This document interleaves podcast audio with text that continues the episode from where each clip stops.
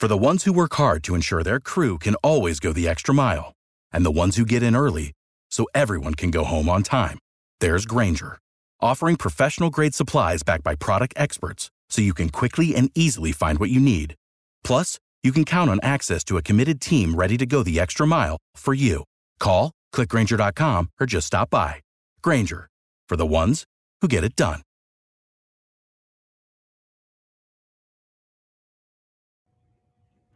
Welcome back to the Dershow. Show. Um, tonight, when I finish this podcast, I'm heading out to the University of Miami to uh, confront um, protesters that I'm sure will be there. Uh, there will probably be three types of protesters because, you know, I have lots of things that people protest me about. There will be obviously protesters protesting my support for Israel. The speech tonight is about Israel. But efforts have been made to try to prevent me from speaking on the ground of uh, the allegation against me that I had uh, sex with an underage uh, person who I never met, never heard of, and who has now admitted that she may have confused me with somebody else. That's the second ground. And of course, having defended President Trump in his uh, first impeachment. So when people boo me and, and attack me and uh, call me at the middle of the night, uh, I never know which of the three, or maybe there are others as well, but which of the big three they're they're protesting. So I'm prepared to defend my principles against uh, protests of, of all kind. I'm having, uh, uh, unfortunately, I'm going to need, and they're providing me extensive police protection because people are now um, using violence or threatening violence to prevent, particularly pro-Israel speakers from from speaking. Um, so let me tell you what I want to do today. I want to do something I've done many times in my career tomorrow there will be a very important Supreme Court argument um, in the Colorado uh, case where the Colorado Supreme Court has disqualified Donald Trump from running for president for the first time in American history. Uh, a person was disqualified. Uh, even in 1920, when a man was in prison uh, for sedition, which is essentially uh, uh, the same as a rebellion or uh, other or kinds of crimes. Uh, uh, he he wasn't prevented from running under the Fourteenth Amendment, but now, obviously, uh, the the Get Trump Brigade is trying to prevent Trump from running, trying to prevent millions of Americans from casting their vote, including people like me who want to cast my vote against them.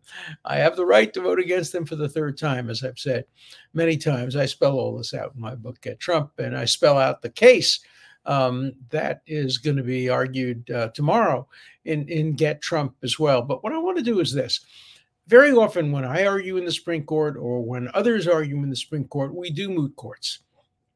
That is, we ask uh, people who have clerked on the Supreme Court or who have been judges sometimes to pretend they're the judges on the Supreme Court, the nine justices, and ask the kinds of questions that uh, you can expect so you can be prepared for questions. I have to tell you, in my 60 years of arguing cases uh, in, I don't know, 32 states and uh, almost all the circuits and all over the United States and in some foreign countries, I have never been asked a question I wasn't prepared for because I prepare extensively for questions. But one of the things I do is ask people to ask me what the hardest questions are. So I'm going to do a little moot court today with myself, and you can write me letters about it, and or you can listen to the argument tomorrow and see how many of the questions that I ask will be asked by the justices of the litigant. So let's turn first to the uh, Colorado lawyer, very good lawyer, a lawyer who's argued four cases in the Supreme Court.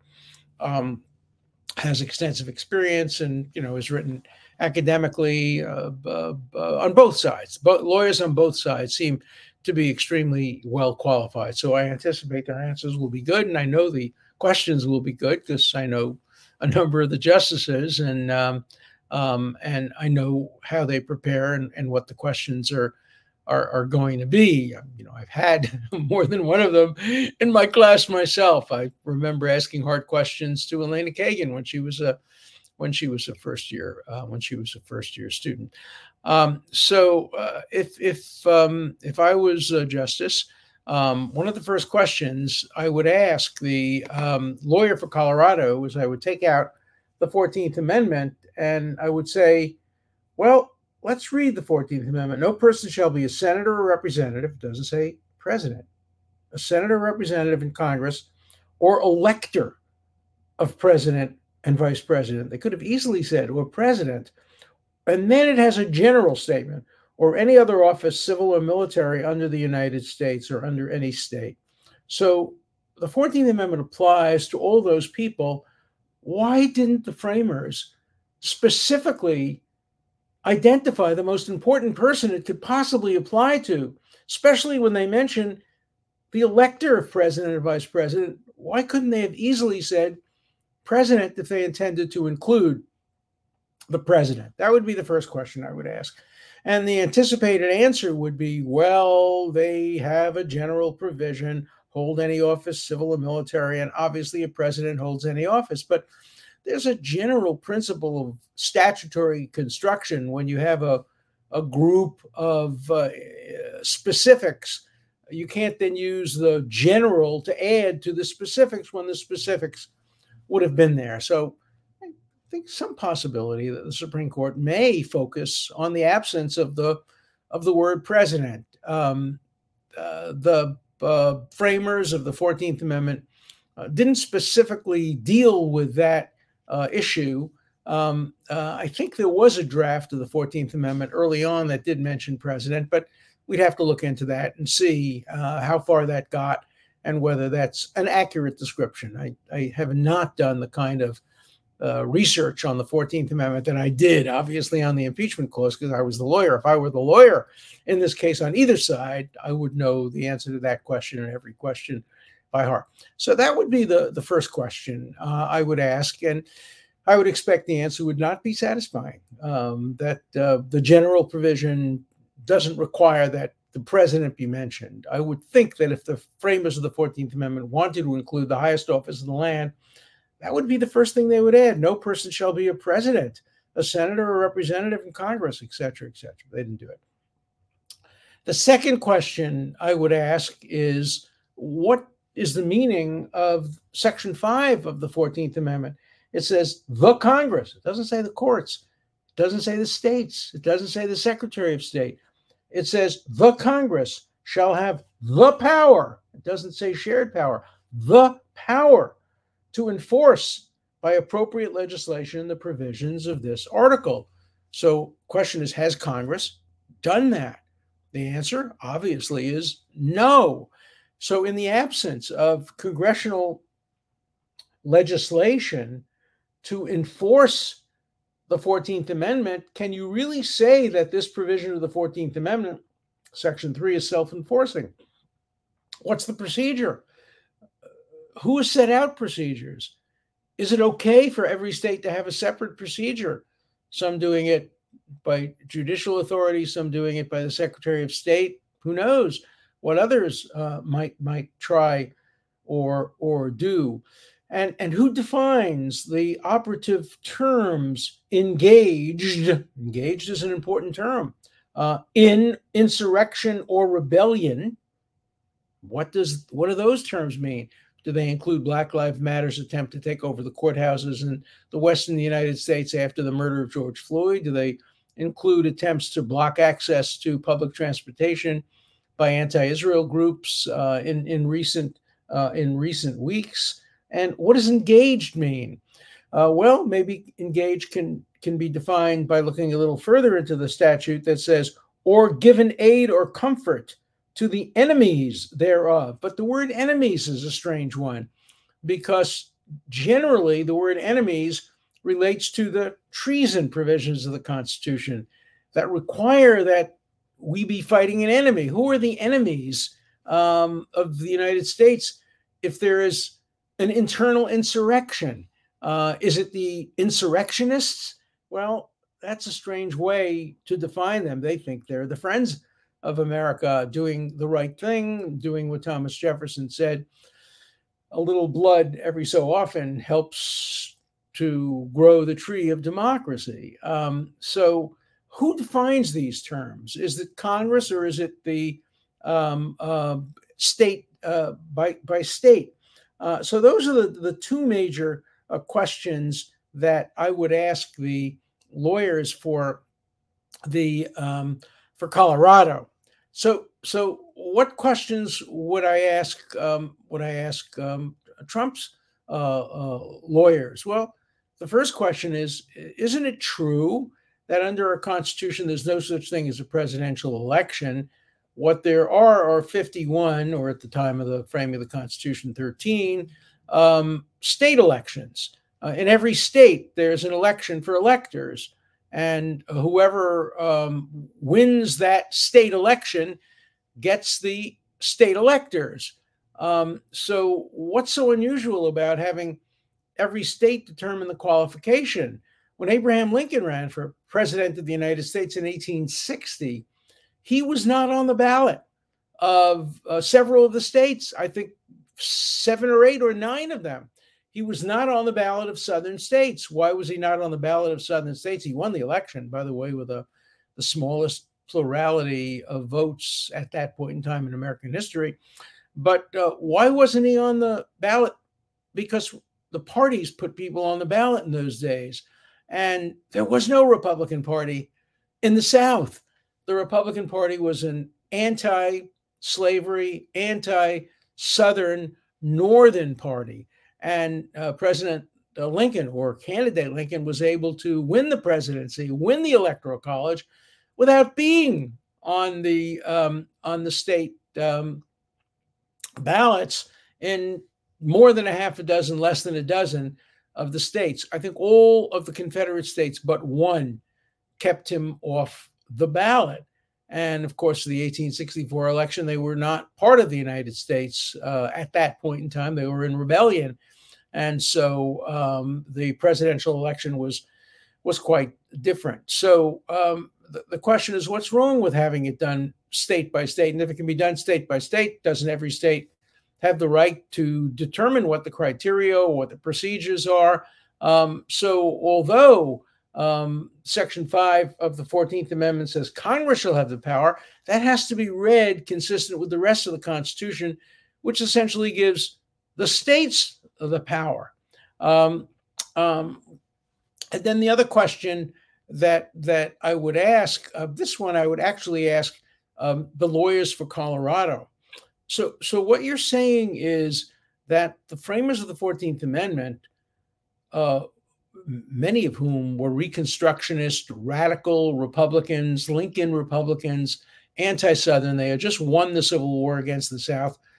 You're saying that the framers of the Fourteenth Amendment actually wanted Mississippi and Virginia and South Carolina, the secessionist states, to decide who can be on the ballot for president of the United States. Look, in the Lincoln case, that was one thing. It was the run up to the Civil War. This is post Civil War.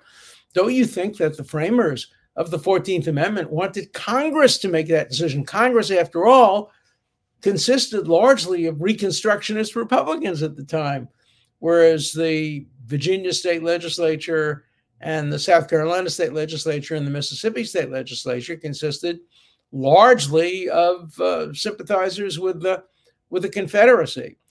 So these are the kinds of questions that um, I, think would be asked. Another question that I think would be asked of the uh, Colorado uh, lawyers is uh, if we rule, if we, the justices, rule that uh, millions and millions of Americans can be deprived of the right to vote, um, well, then what do you think the people would do? You think they would accept that? Do you think there would be turmoil? Do you think there might be riots? Do you think it might actually lead to an insurrection or a rebellion, which is exactly the opposite of what was intended by the 14th Amendment, which was something that followed a failed uh, rebellion, what do you think the reaction would be? And would it cause tit for tat? Uh, and is this the kind of thing you think justices should take into account, or do we just have to look at the words of the Constitution and apply them as we believe they were intended to be applied. Now, going off out of my role as a questioner and back to my role as just a commentator, we'll never know what the framers of the 14th Amendment actually intended. We'll never know for sure why they left out the president. We'll never know for sure whether they were willing to allow Mississippi or Virginia um, to decide who's going to be on the ballot uh,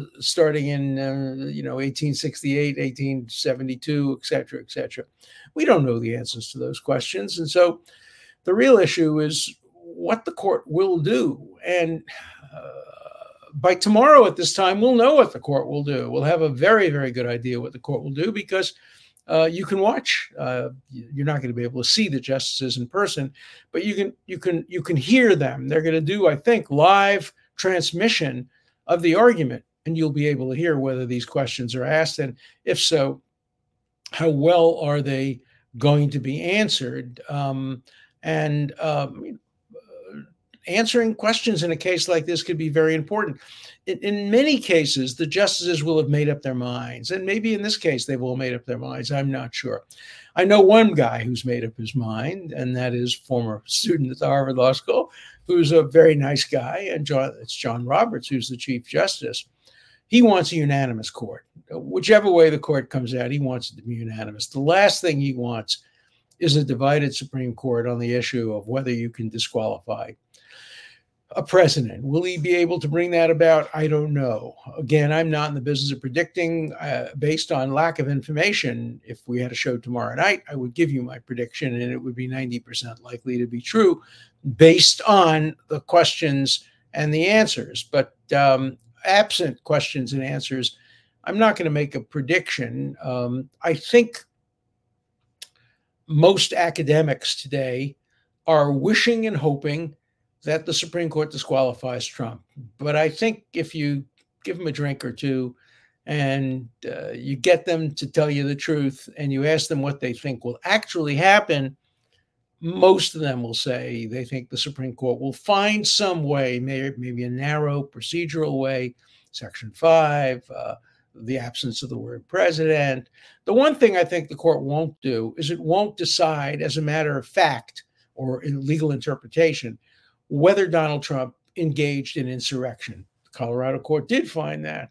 The Maine Secretary of State did find that. A number of the state courts, by the way, that said, no, you can't apply the 14th Amendment to a president. No, we're rejecting the attempt to take him off the ballot, did, however, say he was guilty of an insurrection. But I don't think this Supreme Court is going to get into that because I think that would be very divisive. I don't think you're going to get nine justices agreeing as to whether the actions taken by uh, uh, then President uh, Donald Trump on, on, on in early January um, constituted, um, in the terms of the Constitution, engaged in insurrection or rebellion or given aid or comfort to the enemies thereof. I just don't think they're going to do that. I think they're going to find a procedural way out around it. And again, without making a prediction, I do think the most likely result will be that um, absent action by Congress under the paragraph five, uh, this is not self enforcing. And Congress has a role to play, and uh, Congress has not played that role. Look, there are parts of the 14th Amendment that you can say maybe are self enforcing. Uh, the 14th Amendment says that um, uh, equal protection of the law. Uh, nor shall any state deprive any person of life, liberty, or property without due process of law, or deny any person the equal protection of law. But these are phrases that are commonly interpreted by the by the courts, whereas the terms insurrection, rebellion, um, and the other words um, are not commonly. They're substantive terms, not procedural terms. And so, I think the argument that the 14th Amendment is not self enforcing, that it requires congressional action, is a strong one that uh, the court might might uh, uh, uh, grasp onto. Having said that, I'm the first to acknowledge that nobody ever can know what the framers actually intended. It's like asking what God intended. uh, when he wrote words in, in, in the Bible, thou shalt not kill. Does that include abortion? Uh, does it include self defense? Uh, actually, the word is thou shalt not murder. Uh, lo tirtzach, the Hebrew word for for for murder is tirtzach. So probably it doesn't, but uh, there are people who think it does, and um, you know, constitutional interpretation, a little bit like biblical interpretation. Obviously, the Constitution was written by fallible human beings, and for those who believe in the infallibility of the Bible, um, it's it's a different source, but the the job is the same to interpret. Uh, you know, there's a great a great story they they they tell in the Talmud, and it's a bunch of rabbis sitting around deciding an arcane issue of whether or not a certain utensil, a stove, is is, is kosher or not. Big deal, but it was big deal to them. And so one of the great rabbis, Rabbi Eliezer, says, I know I'm right in your interpretation. And even though all of you are against me, even though it's 10 to 1 against me, I know I'm right. And I know that's what God intended. And in fact, if God intended that to have been the right interpretation, let the river change its direction. The rabbis will look out the window. Oh my God, the river changed direction. Pretty good argument. But they don't accept it. And they said, we don't decide cases on rivers. Then the same Rabbi Eliezer says, Well, if I am right, let the walls shake. The walls shake. The walls shake. And the rabbis say, We don't decide cases based on the wall shaking. So Rabbi Eliezer finally says, All right, here's my last argument. And God comes down from heaven, comes down from heaven and says, Rabbis, let me tell you, Rabbi Eliezer is correct. That's what I intended. And the rabbis scoff at God and say, Hey, God, you gave us a Torah, you gave us a Bible, you gave us the means to interpret it. Now, please go back to heaven, mind your own business, leave it to us here on earth to decide how to interpret the Constitution. I remember telling that story to Justice Scalia. He loved it. He loved it. And, and, and, and he told the story to many people um, because obviously the framers of the Constitution gave us tools uh, to interpret. He, the tool he took very seriously, was originalist and uh, looking at the not only intention of the framers, but the intention of those who ratified the Constitution. So he was satisfied that he had the appropriate uh, uh tools. And uh, but there's no perfect solution to these problems, and that's why who is appointed a judge, a judge or a justice is is very important, and that's why unanimity in this case would be very important. If if justices ranging from those appointed by Democrats to those appointed by Trump and Republicans all agree, the decision will have more credibility than, for example, Bush versus Gore had. Five to four decision, five Republicans voting for the Republican, four Democrats voting for the Democrat. I wrote a book about it called Supreme Injustice, in which I talked about how this had really hurt the credibility of the court. So, watch the argument, listen to the argument tomorrow, and then next week when we come back, we'll we'll see how correct I was or wasn't. But in the meantime, let's take some letters. Oh, this is an interesting one because it deals just with what we're talking about. Great as always. How legally could Gore be allowed to concede, then take it back? Thank you, sir. Didn't quite do that. I was very much involved in that he was on the way to conceding. He was in the car. He was about to go to the studio and concede, and then he learned some facts, and he didn't actually go and and concede. And of course, the president could concede or not concede. I mean, you know, that's not a legal issue; it's uh, more a political one. Uh, yes, I remember the show Beat the Clock. Remember, I said that that's what this legal proceeding is all about. Everybody's trying to beat the election, beat the clock. Uh, I remember the show Beat the Clock. I watch it every week for its long run. Good, clean, fun, answering good, clean questions. Now that's too boring for our advanced society. I used to love those those game shows. Uh, my favorite uh, was Can You Top This? I'm probably too old for any of you to remember that show. Can You Top It? Were five great stand up comics, great comedians. And uh, the, the, the host of the show would throw out a subject uh, marriage. And without any preparation, each of the five contestants would have to come up with a joke about marriage. And there was a laugh meter. And whoever got the greatest amount of laughs uh, won it, and each person had the opportunity to top the other person's laugh meter. So I used to love those shows in between watching The Lone Ranger and Superman return to us days to the thrilling days of yesteryear, the sound of hoofbeats, the cry of Hi-Yo Silver, the Lone Ranger rides again uh, with Superman. Wow, I used to love those shows. Uh, somebody said about why radio is better than television. The pictures were better on the radio because they were pictures that you came up with from your own mind. So I used to love the radio. Little plastic radio, probably cost my parents $12, sat on top of the refrigerator. And uh, it was our life. It was way before television. And of course, before social networking and anything like that. So we would sit around that little radio and listen. All right, here's one. Boy, you certainly have killed any respect you may have ever had. I, as a lawyer, find you reprehensible. I read I read those as well too. Um, uh, I like your devotion to the Constitution. However, the Secretary of Homeland Deference had his oath to protect America. And if you think allowing 10 million immigrants into this country is not treason, you're crazy and your liberal feelings are out of control. No, it's not treason. Read the Constitution. Treason is defined in the Constitution as waging war against enemies. It's not maladministration. The framers of the Constitution thought about that and rejected it. It may be useful at some point to explain how few cases are accepted by the Supreme Court. I think it's less than 2%. That's right.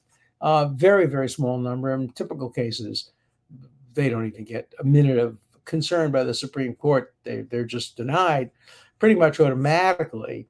Um, but when you get a case involving the President of the United States and the presidency of the United States, that's not in the 2% range. That's in the 98% range. So that's why this case was taken.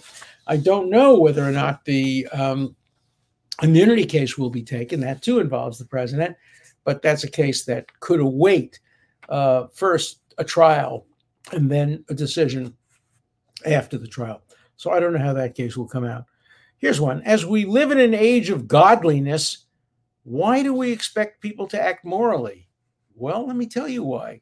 Because belief in God has nothing to do with morality. During ages in which everybody believed in God, they killed each other. The Crusades, the Inquisitions, uh, uh, those were done in the name of God. Uh, I don't see any historical relationship between godliness and morality. Indeed, to me, the most moral person is the atheist. I'm not one, I'm an agnostic. But the atheist who honestly knows for certain there is no God and throws himself in front of a bus to save the life of a young boy who would otherwise be killed, that to me is the highest level of morality. He doesn't expect anything, he doesn't expect to go to heaven. He's just doing the right thing without God. Now, why am I an agnostic? Because I'm a skeptic about everything. I'm a skeptic about God. I'm a skeptic about my own religion. I'm a skeptic about evolution. Uh, I'm a skeptic about you know all kinds of science. I'm a, I'm a skeptic about philosophy. I'm a skeptic about truth. Uh, I was just born a skeptic, and I don't think that means I lack morality. I have very high principles, and one of my principles is skepticism. Skepticism about everything, which is what leads me to be a fervent defender of the marketplace of ideas and the First Amendment. If I knew the truth with a capital T, I would probably favor censoring um, other ideas. But because I don't know the truth, because I believe in the truthing process in which we try, try as best we can to arrive at an approximation of truth, uh, whether it be physical truth or moral truth, um, we need to have an open marketplace of ideas.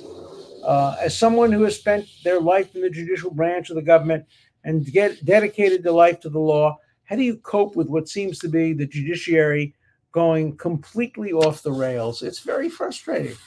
And I agree with you. I don't think the judiciary today warrants the, the trust and the faith that um, uh, it ought to. Um, you know, the judiciary, you, you, you, particularly the federal judiciary, you appoint people for life. You anticipate and expect that they will satisfy their oath of office, which is to do justice blindly. Again, go back to the Torah.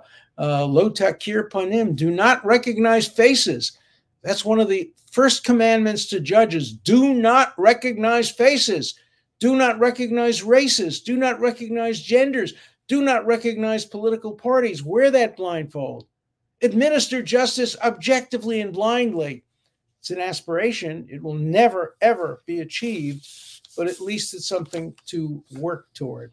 All right, off to the University of Miami to defend Israel, to defend myself if I have to. We'll see if those issues come back. And I'll give you a full report on what happened when I see you on the Dershow next week.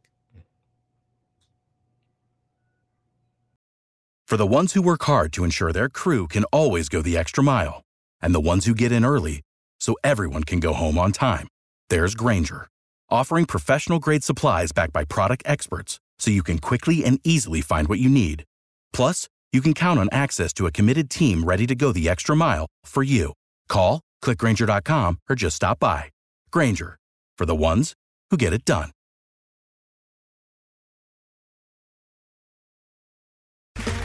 Okay, round two. Name something that's not boring. A laundry? Ooh, a book club. Computer solitaire, huh? Ah, oh, sorry, we were looking for Chumba Casino. That's right. ChumbaCasino.com has over 100 casino style games. Join today and play for free for your chance to redeem some serious prizes. ChumbaCasino.com. No purchase necessary. Full prohibited by law. 18 plus terms and conditions apply. See website for details.